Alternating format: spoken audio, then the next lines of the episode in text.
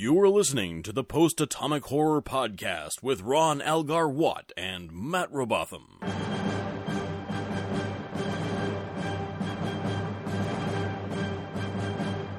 Episode 38, covering The Way to Eden and The Cloud Minders. Hey Matt, Yeah. we're uh, almost done with season three. I know. How weird is that? This is like the second to last episode of season three. I know we've been we've been sort of counting down, and I know we're kind of struggling to get to the end. But really, I mean, you know, I, I'm I'm kind of surprised that we just blew through an entire TV series in, in a few short months. I mean, I know, right? How long have we been doing this? I don't know since um, well, season three has been going on since uh, the dawn of time, Uh huh. but somehow the actual podcast has only been going since like last September. So uh, Wow.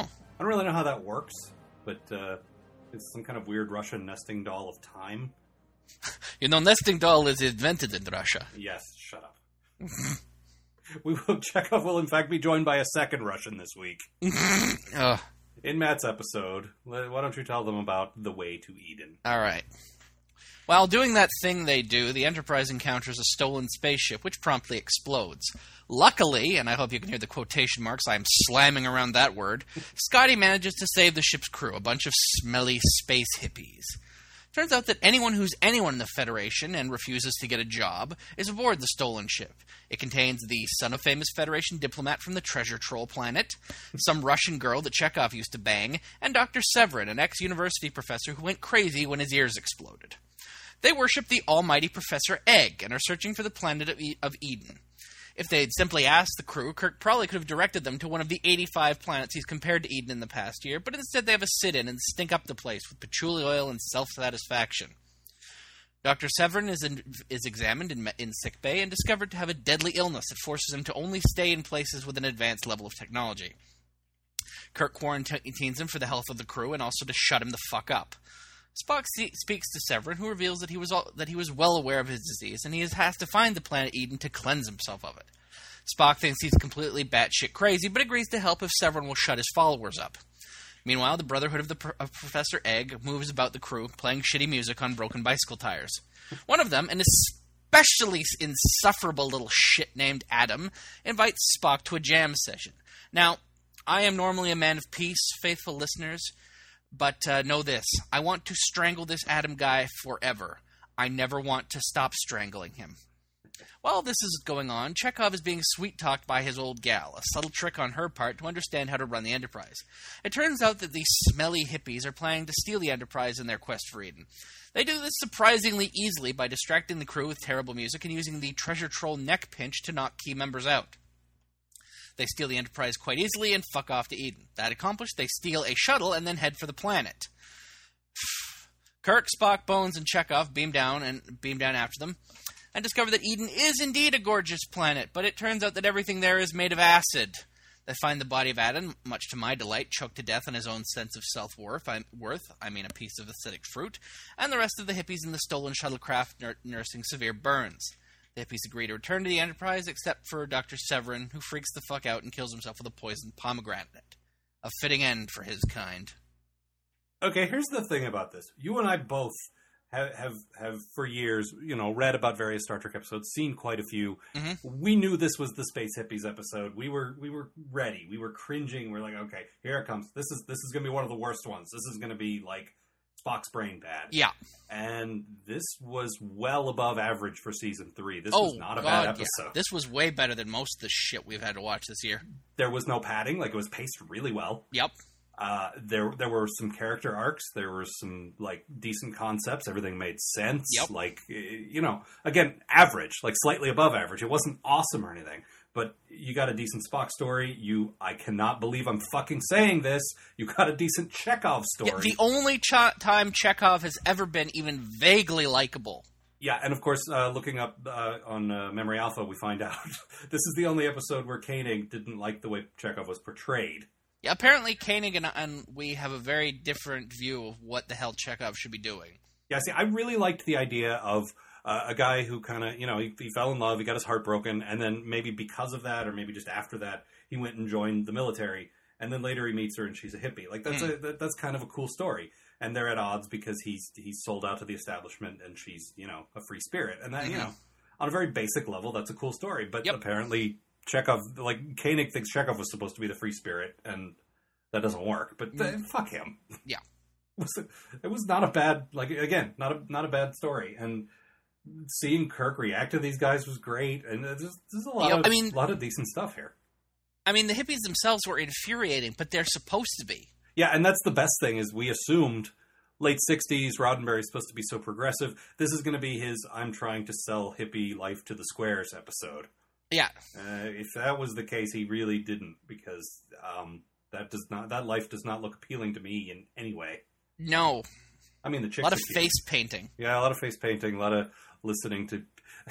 they they made a comment that uh, they don't believe in in um, authority or leaders, and then Mhm. almost immediately the next line is that guy's their leader. Well, fucking pick one. If you don't believe in authority, then you're like a, a, a commune that you know votes on stuff or something. But we don't, we don't believe in leaders, man. This is our boss, Doctor Sevrin. yes, exactly. Um, it just it, it amazes me that there were likable things in this. I, I like. I also like the idea that the dude wants to drop out of society, but he's got this Mhm. basic biological thing that won't let him. I mean, that's that's using sci-fi to tell decent human drama, Yep. which is the thing I can't believe I'm saying about the way to fucking Eden. Ugh. Just everything. No, it- it's everything ridiculous, like- says we shouldn't like it, and yet it was pretty okay. This should be utterly terrible, but it was really pretty good. Yeah, and again, I, maybe it's just because we're judging it on season three merits. Yeah. Because it's definitely better than the last few weeks. It's definitely better than than the other one we drew this week. Eh, But no, I, I mean, again, I would put this like if you were if you were making a list, this would fall somewhere in the middle. Mhm. It's not it's not great, but it's not terrible. Everything's competent and makes sense, and and you know. It's a, it's an okay put together story. It is interesting that DC Fontana had a hand in writing it and uh, went with a pseudonym, though. hmm The pseudonym of an ex Seinfeld cast yeah, member. The well chosen pseudonym Michael Richards. That's great. I did love that Spock was the only character who could relate to them. You yeah, would- that was a really that was a really nice take on that character, and I total I like I totally buy that as a like a Spock character trait. I do, and and I hope I'm not stepping on your quote. I didn't see what you chose, but there's a there's a line where he's he's talking about being an outsider, and he he can relate to that.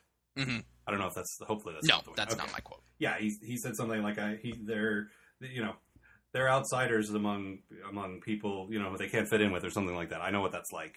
It's like yeah, these the, whoever wrote this, which I guess DC Fontana wrote that part probably, really get what he's about because the initial assumption would be he's the squarest of the squares. He's the most like establishment guy of all, Yep. and yet. You look beneath the surface of that character, and you've really been paying attention the last three years, no, there's there's more to it than that, Yep. and that was that was really well done. Yep. And then he jams on his Vulcan harp. He does. They they they play some. The, the music just went on and on and on. There was Yep. like so much, and it felt out of place. It felt sort of even dated for the late '60s. And Yeah, it, it, it's supposed to be like hippie music, but it really felt more like fifth, like like the fifties sounded like- rock and roll that would play. yeah, it sounds like old- uh, it sounds like rockabilly. It sounds like uh, yeah, like early Elvis. And it's, it's, you know, it's not bad music. It just it, on Star Trek, it's one of those things where whenever they try to specifically play music or or do fashion, like show people wearing clothes when they're off duty, you know, any anything that requires you to believe that you're looking at a real culture from 200 years from now, I, I just don't buy it. no, And this was no exception. but I mean that's always been a flaw with Star Trek. It has in, into you know into next gen, Deep Space Nine, Yep. all of them. They just they don't really know how to do that. hmm That's why you don't hear the music that a lot of people are listening to because it's hard to do that, Yep. and they they understand that. Um, That's why everyone sticks to classical music or the trombone. except to them, classical music is you know stuffy old songs about the buttocks. I I mean, Futurama did really uh, nail that one on the head. I think. Um, so yeah, they end up on the planet Eden, and Adam eats a fruit and then dies. Are you fucking kidding me? yeah, That was you know, it couldn't be more on the nose if Val had shown up and handed it to him. if it was more on the nose, it would be in the nose. It was just too, too much, too much. Plus, a planet of acid. While I appreciate that's kind of cool and sci-fi and and, uh, and sort of exotic, it looked exactly like every planet set they've ever been to. Only um, it, it- they're like five-year-olds playing. Don't touch the ground. It's made of acid. Yep. Apparently, sitting on the rocks is okay though. Yeah.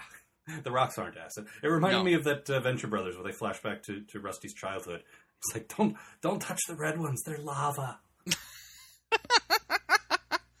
uh, the the dudes in the group all had uniquely horrible looks to them. Yep. There's the curly headed douche with the fake guitar, the troll doll guy, I hate him. or the bald guy who slept with a pound of gum in his mouth and got it caught on the sides of his face. Yep.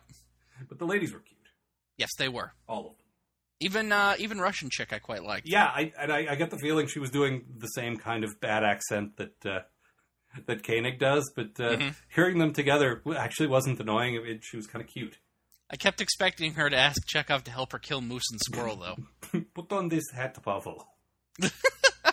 Join me. We will go to Frostbite Falls. I will introduce you to great leader, Fearless leader. fearless leader. Um, but yeah, I, I didn't hate Chekov, despite what Koenig says, and and I Yep. thought, like I've said with Shatner, there's a certain comfort zone these actors have, and if they stay there, they're fine. And I actually bought him as the young guy who had his heart broken like that. He was, you know, he played Yeah. that okay. He didn't he didn't annoy me, which is rare. De- definitely a nice change. Yeah. Uh, Whereas you know the hippies definitely annoy me. I like I like the way Kirk reacted to them, Uh, just sort of like, uh, fine. but it was clear they were trying to provoke him, and he wouldn't. Yep. He wouldn't fall for it. He wouldn't yell at them. He wouldn't punish them. He just kind of roll his eyes and walk away. Just get get it out, get him out of my transporter room. Yeah, I got shit to do. Yeah. It just. Uh, Sir, you are aware that you have a drawing of grapes on your forehead, right? shut up, Square. Or excuse me, shut up, Herbert. Herbert. That was that was. I mean, they tried to give them lingo, and it sounds it sounds like quaint uh, '60s uh, hippie lingo for the most part. But I did like that they referred to all the squares as Herberts. I kind of like that actually. I am not a Herbert. Yeah. He's not a Herbert, man. We swing. Does that mean they're all having like crazy orgies? Oh, I hope so. Do you? That would explain why so many people came in, came to see them in the cafeteria. That's true. That was a nice scene where, uh, Yep. where he's jamming on his fake guitar. His weird. Looks like it's made from like a sword and a I don't know what, half a barrel maybe. the crap they found in the closet. Yeah. Um, and then the uh, Spock brings his Vulcan harp, and they're they're kind of jamming together. And yeah, the the rec room fills up with, I mean, probably 20, 30 extras. Yep. And I love that feeling when the ship actually feels like you know Kirk always goes on and on about four hundred twenty men, whatever. Yeah, and we see like a ground total of two. We we see you know the the cast that gets in the credits, and then plus one or two guys wandering around. Yep. It's nice to see. I mean, that that room was full, and Yep. there were people spilling out into the hallway, and you could see further people walking around in the hallway behind them. It was, just, Mm-hmm. it was you know nice little moment. I like when the ship looks lived in. Yeah. Very nice. This is actually really sort of a return to form for Star Trek when you think about it. Like a lot of the episodes we've been getting lately are, you know, very Kirk centric. Like everyone is having a whole lot less to do as the series winds down. Yeah. This one had stuff for the supporting cast to do. Yeah, you had a Uh, Spock story and you had a Chekov Yep. story. You had a Ch- Spock story, you had a Chekov story, you had a busy looking Enterprise, which we don't see a whole lot of, lot of anymore. Yeah. No, it And, was- it, was uh, mostly a bottle bottle show too, which probably helped uh, budget wise. But Yeah, yeah, you're you're not wrong, and that's that's something we've noticed. And and you know, all the stories from behind the scenes are that you know Shatner demanded more time and blah blah blah, and that's probably true. Mhm. But just from a from a viewer standpoint, we've noticed it's all about Kirk, and uh, what's the fun in that? I mean, yeah. we, this we watch this for the ensemble. I mean, yeah, okay, he's the head guy, but we watch this for all the guys. He's certainly not the most interesting guy on the cast. He's not. But even if he were, I mean, Picard was one of the most interesting guys on Next Gen. But I wouldn't Mhm. want to only watch Picard stories. No, well, like everyone got some time to do something on that show. Yeah, that's one of the things that the later series learned, and all of them did. I mean, I Yeah. I don't like Voyager Enterprise, but they continued that tradition of the whole crew is the cat. You know, it's not Mm. just uh, it's not just about the captain. The Kirk show featuring Kirk. Yeah. In fact, on on Next Gen, the Picard episodes were kind of a treat. It was kind of like once a season, you got a big story that was really about him, and it was it Yep. was kind of nice. It wasn't always about him. You know, he always had stuff to do, but hmm you know they, they used it a little more sparingly. And really, again, you're right. Kirk's not the most interesting one. There's only so much you can do with him.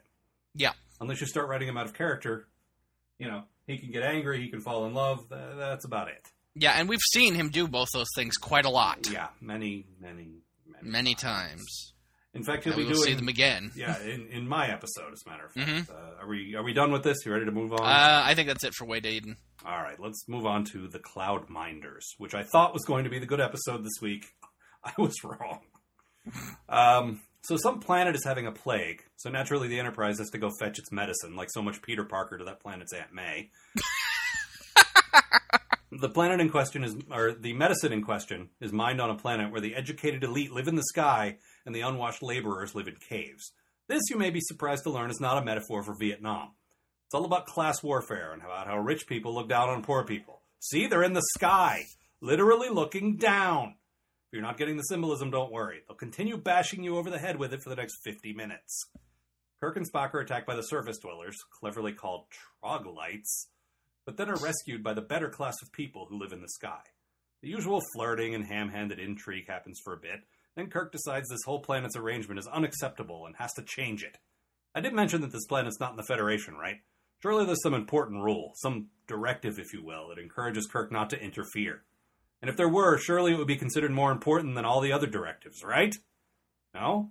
Oh, alright then. So yeah, Kirk commences to meddling. Bones discovers that while the troglodytes and the, I don't know, the Rockefellers or whatever these douchebags are called, anyway, while they're the same species biologically, the troglodytes are actually scientifically stupider. Turns out that the stuff being mined on the surface, the stuff that the Enterprise needs to save that other planet, makes you stupid. Yeah, I don't get it either. Anyway, Bones makes a mask that can, Bones makes a mask that can protect the troglodytes and improve their lot in life. Naturally, the elitist snobs don't like the sound of that because the man is always trying to keep you down. So Kirk does the sensible thing. He kidnaps the leader of the Sky City and forces him at phaser point to mine until he turns stupid. You might think I'm exaggerating this to make Kirk sound unreasonable, but I assure you, that is exactly what happens. The episode ends like all episodes I don't like seem to end, with footage that makes it abundantly clear that the Enterprise is getting as far away from the planet as possible, as quickly as possible. That was my favorite part. This was bad. It wasn't. It was. I mean, you know, it wasn't bottom of the barrel like you know, uh, uh, uh, Plato stepchildren bad. It just Uh, it wasn't good. yeah. Ugh. Typical season three. A lot of padding. A lot of heavy-handed morality. Just the same old crap. The the costuming was nice. It was the. Uh, I like the looks of the uh, I like the looks of the troglodytes. Yeah, they had these cool like uh, visor things that protected them because they they spent so much time in the caves they couldn't handle natural sunlight. That was Yep. cool. And the main chick filled out her jumpsuit quite nicely. Yeah, there were there were two uh, lovely ladies actually. One that was interested in Spock and one that was interested in Kirk, and they were both. One that was contractually obligated to be interested in Kirk. Yeah, and a, and a rather uncomfortable scene with uh, with her trying to, to stab him in his sleep, and then him uh, rolling over and pinning her to the bed and making these smug Shatner faces. It was very unpleasant. I don't have to make you leave if I don't want to. Yeah, You I'm, just stay in bed with me. I'm the one that's in control here. Yeah, thank you for that. Don't worry, by the end of the episode you'll love it. Yeah, not so much. Um, I, I also liked the I first of all I like the idea of, of a floating city. I think that's a neat Yep. idea. Like it's a stupid, heavy-handed metaphor, yeah, but but sci-fi wise, I like it, and I Mhm. like even in the original episode, which uh, I, I think your disc messed up and you ended up having to watch some of it. It didn't look Yeah. that bad, did it? No, it actually looked pretty good. Like it was. I think it was a painting, but it was a you know it was a well like well put together painting. And The uh, I, from what I could see, they didn't actually change it a whole lot for uh, when they well, when they converted it in, to. in uh, the in the uh, enhanced versions. They try not to. They try to Yeah. you know like in the way to Eden. I was reading they did redesign the ship that uh, they were in in the beginning, Mhm. but for the most part, they try to stick to the original designs, which is very no, cool. that's cool. Um, I think what happened there in, in the way to Eden was the, the ship they were in in the beginning was a redesigned Tholian ship, and they're like, well, that doesn't make sense. Let's make it look more Federation-y. So they, you know, they'll, Can't they'll- steal these; they're full of webs. yeah, exactly. Um, but here, no, the, the the Cloud City, you know, and and of course we're steering past the obvious Cloud City, Bespin, blah blah blah. But you know, this is first of all, this is ten years before The Empire Strikes Back, and secondly, uh, you know, this is not an original idea in either case. Like No, a, a floating city, uh, that idea has been around since forever. So Yep. you know, but um, there's a there's a cool scene where a, uh, one of the stupid troglodytes uh, plummets to his death from up there. And uh, after a while, I wanted to call out, "Take me with you!" but no, they did a good job of, of making you believe a man could fall to his death. you will believe a man can fall. Yes, exactly. But no, make, making you believe it was actually up there, that it wasn't just a different Yeah. set, that they, they gave you a sense that it was high up and the ground was far below. Like that was Mhm. a nice little trick. Yeah, great, uh, great sets too. Good sets, big sets. Yeah. which is The, always nice. uh, You the Cloud City had a very swinging '60s pad look to it. It did, and and the first uh, room that they're in, that they beam into, uh, is is just big and open. It's like a it's like a hall, which is nice. Mhm. It's always nice when you don't see them like obviously staying in one corner of a small set Yes. when it when it looks like they're filling out a set nicely. Mhm. Um, also, the direction in this uh, is one of those that I think we need to call special attention to. Like sometimes it's okay, sometimes it's just standard, sometimes it's a bit of a cut above. There's a there's a whole sequence where Spock there's he has a whole uh, voiceover with these cool uh, uh, dissolves to different things. Oh, yeah, that was great. It's a little more artsy than the show usually gets, and uh, Mhm. and I liked it. yeah. It felt weird that we're almost at the end of the series and they're just doing something like that. Now they're getting experimental. Yeah, and and I said the same thing about uh, the empath, where they Mhm. they did some cool directorial tricks they hadn't really done before, and you know I appreciate that shows like this have sort of a house style. You want them to all look the same, but it, every now and then I like when they try something a little different, Mhm. and that was cool. Here it was it, it- they experimented and it worked. Um, the the so-called enlightened people in the city are baffled by the idea that something that's invisible to the naked eye could cause physical problems. I love that. It's like so you don't believe in you know Yeah. air or germs, disease germs, or or carbon monoxide, like Nope. there's all kinds of invisible stuff that can kill you. Surely, if you're advanced and intellectual, like the chick that that Spock's flirting with mentions that, uh, well, these humans are okay, but uh, we're as smart. Vulcans are as smart as we are. Like, oh well. they're supposed to be, you know, highly advanced. Yeah, not so much. Uh, this is the episode where it is officially canon that Pon farr happens every seven years. When when the chick's hitting on Spock, there's this conversation about that, and, and she says, "So you can only take a mate every seven years, huh?" So uh, there, there, a few people pointed out that I made that up, or that it, that it's not canon, or whatever. It's right here, so suck it. Yep. Just just wanted to say that. Suck it. I have, that's right here in my notes. Here, I'm looking at it right now. Suck it Yep. I'm looking at it too. there's uh i, I want to there, there's one sort of extended um discussion i wanted to have about this i want to get our other points out of the way first because there's something from memory alpha that's it's going to take up a bit of time so if you do you have anything else to say about this before we I think that's it. sort of push on okay the the guy who wrote this episode david gerrold wrote uh, the trouble with tribbles which Yep. uh, pretty much everyone agrees belongs in like the top five star trek episodes it's Absolutely. awesome. Um, and when I saw his name, I was like, oh, well, yeah, this one's uh, probably pretty good. And uh, it wasn't. And No. and I asked Memory Alpha, which always tells me things like this, why. And um, like I said, there's a there's a big uh, block of text here that I that I want to get into. This will this will take me a minute to get through, but I, I, I trust me, this is very very interesting reading. So uh, bear with me here. Um, so this says, and again, I'm taking this right from Memory Alpha.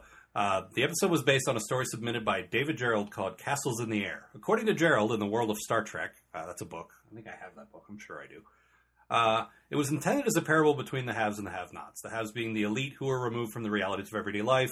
They live in their floating sky cities. The have-nots were called mannies for manual laborers, and were forced to live on the surface of the planet where air was denser, pressure was high, and noxious gases made the conditions generally unlivable. The mannies torn between two leaders, one a militant, one a Martin Luther King figure. Mind you, this was 1968, shortly after King was assassinated.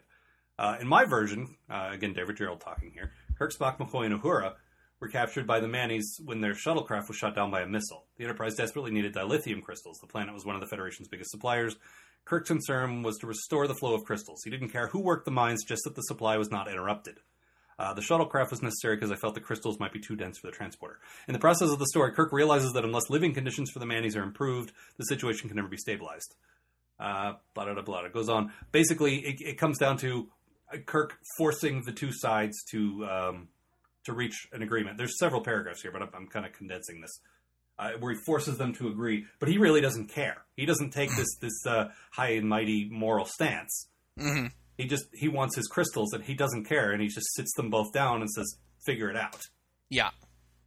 And so That's uh, that's really cool. uh, in the end, as the Enterprise breaks orbit, Kirk remarks on this as if inaugurating the problem solving procedure is the same as solving the problem.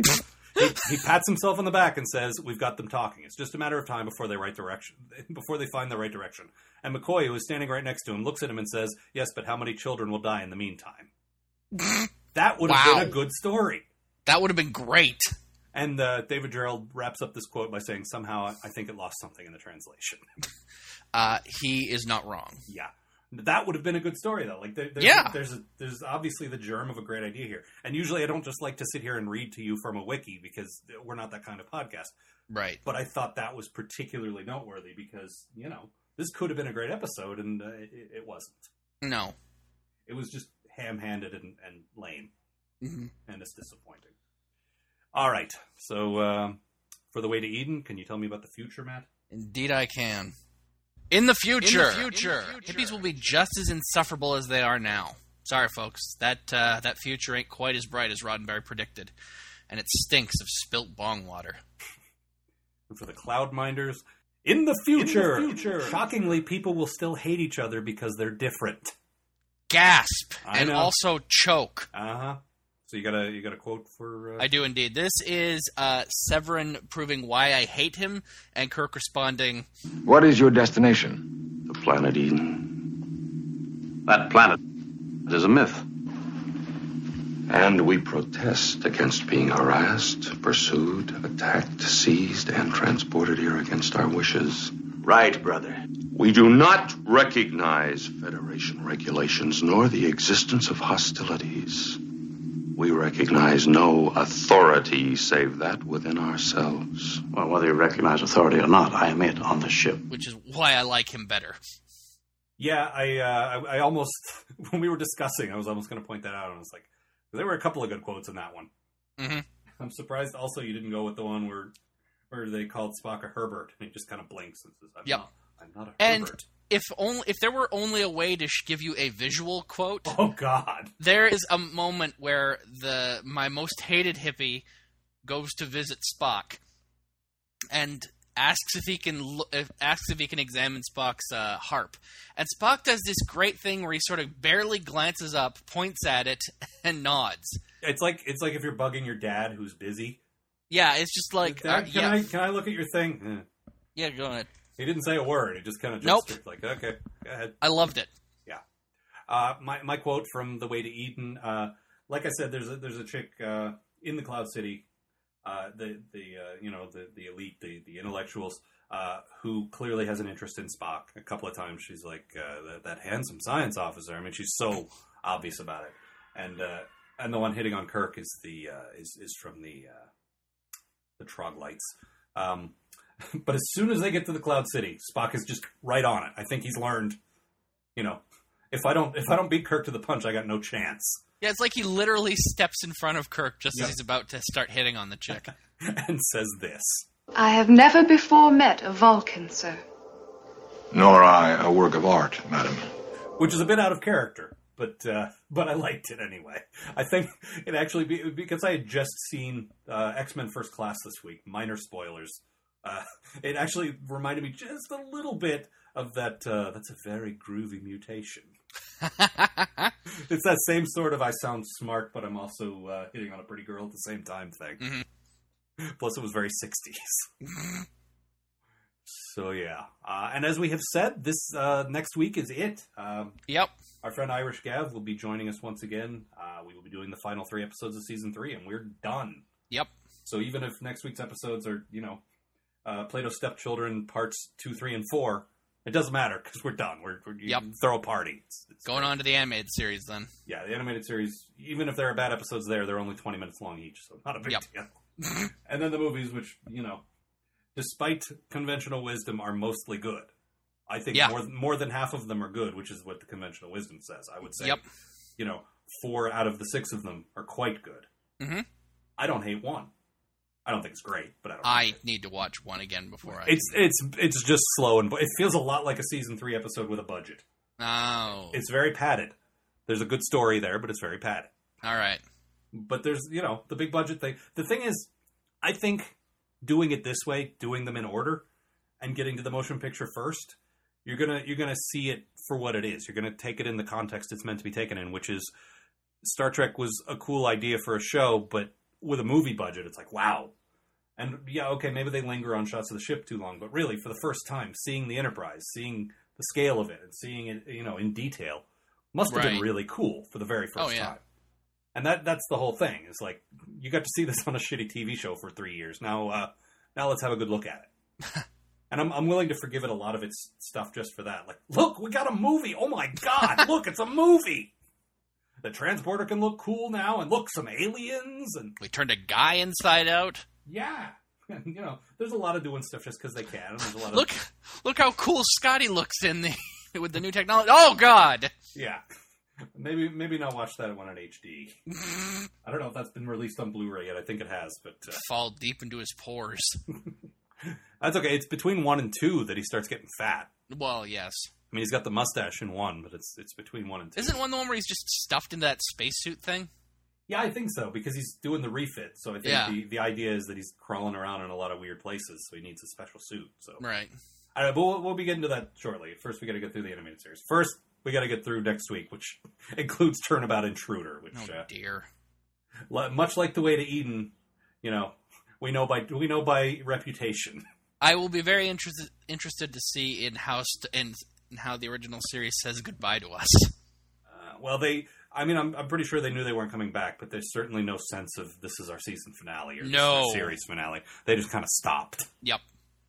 So uh, that, that'll be all. We'll we'll come back next week with that. But uh, we're done for now. Say, folks. The Post Atomic Horror Podcast is a co production of Ron Algar Watt and Matt Robotham. Copyright 2011. Please don't sue us, we're just doing this for fun.